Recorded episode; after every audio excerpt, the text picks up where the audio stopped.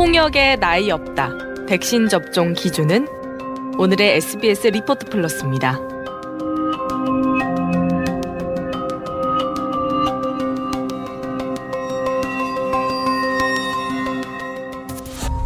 대구와 경기도 시흥에서 홍역 확진자가 나온 데 이어 지난 18일 경기도 안산에서 영유아 5명이 무더기로 홍역 확진 판정을 받았습니다.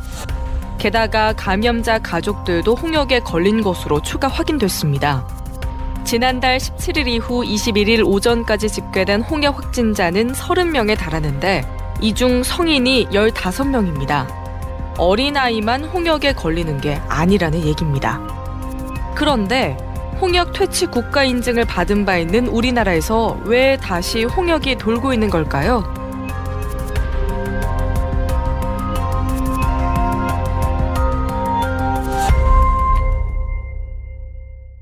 2000년에서 2001년 사이 우리나라에선 전국적으로 홍역이 유행했습니다.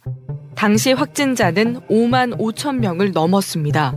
그러자 정부는 홍역 퇴치 5개년 계획을 세우고 본격적으로 백신 접종을 강화했습니다. 백신 접종률이 95%로 웃돌게 됐고 2006년 우리나라의 홍역 발생률은 인구 100만 명당 0.52명으로 낮아졌습니다. 2014년엔 세계보건기구로부터 홍역 퇴치 국가로 인증받았습니다. 하지만 그렇다고 해서 홍역 환자가 발생하지 않은 건 아닙니다. 한국산 바이러스로 인한 환자가 없을 뿐 해외에서 홍역 바이러스가 들어올 수도 있습니다. 올해 유행 중인 홍역도 그런 케이스일 가능성이 크다는 게 질병관리본부의 설명입니다. 최근 유럽, 중국, 태국, 필리핀 등에서도 홍역이 유행하고 있는데 백신을 맞지 않은 사람이나 명령력이 떨어진 사람이 해당 지역을 여행하다가 홍역 바이러스에 감염돼서 돌아왔을 수 있다는 겁니다. 그런데 홍역에 걸리면 어떤 증상이 나타날까요?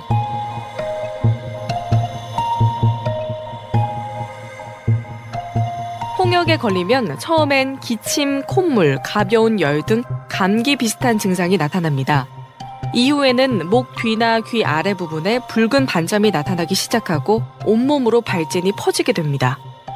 환자에 따라서 증상이 나타나는 정도와 순서에 차이가 있지만 발진이 나타난 뒤엔 2, 3일간 고열이 따르기도 합니다. 홍역 바이러스는 공기 감염이 가능할 정도로 전염성이 강합니다.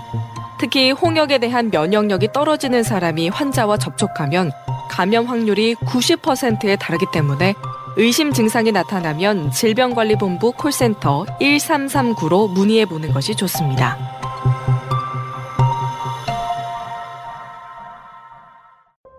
홍역 백신은 생후 12에서 15개월, 4살에서 6살 때 등 두 차례 맞아야 합니다. 질병관리본부에 따르면 1967년 이전 출생자는 이미 홍역에 걸려서 자연항체를 갖고 있을 가능성이 크기 때문에 백신을 추가로 맞지 않아도 괜찮습니다. 하지만 20, 30대는 자신이 두 차례 백신 접종을 마쳤는지 확인해 볼 필요가 있습니다. 우리나라에는 1983년에 1회 홍역 예방접종이 도입됐고 2회 접종은 1997년부터 시작됐기 때문에 1회 접종만 이뤄졌던 1983년에서 96년 사이에 태어난 사람은 홍역에 취약할 수 있습니다. 실제로 경기도 안산에서 홍역 확진 판정을 받은 20대 환자 3명 모두 백신을 한 차례만 맞은 것으로 조사됐습니다. 2012년 이후 출생한 경우 질병관리본부의 예방접종 도우미 사이트를 통해서 두 차례 홍역 백신 접종을 마쳤는지 확인할 수 있습니다. 병원에서 홍역 면역 검사를 받아서 항체가 생겼는지 확인하는 것도 좋은 방법입니다. 보건당국은 홍역 유행이 뚜렷한 만큼 아직 예방접종을 안 한 유아는 빨리 접종을 마치고 입과 코 가리고 기침하기, 흐르는 물에 30초 이상 손 씻기 등 개인 위생 수칙을 지켜달라고 당부했습니다.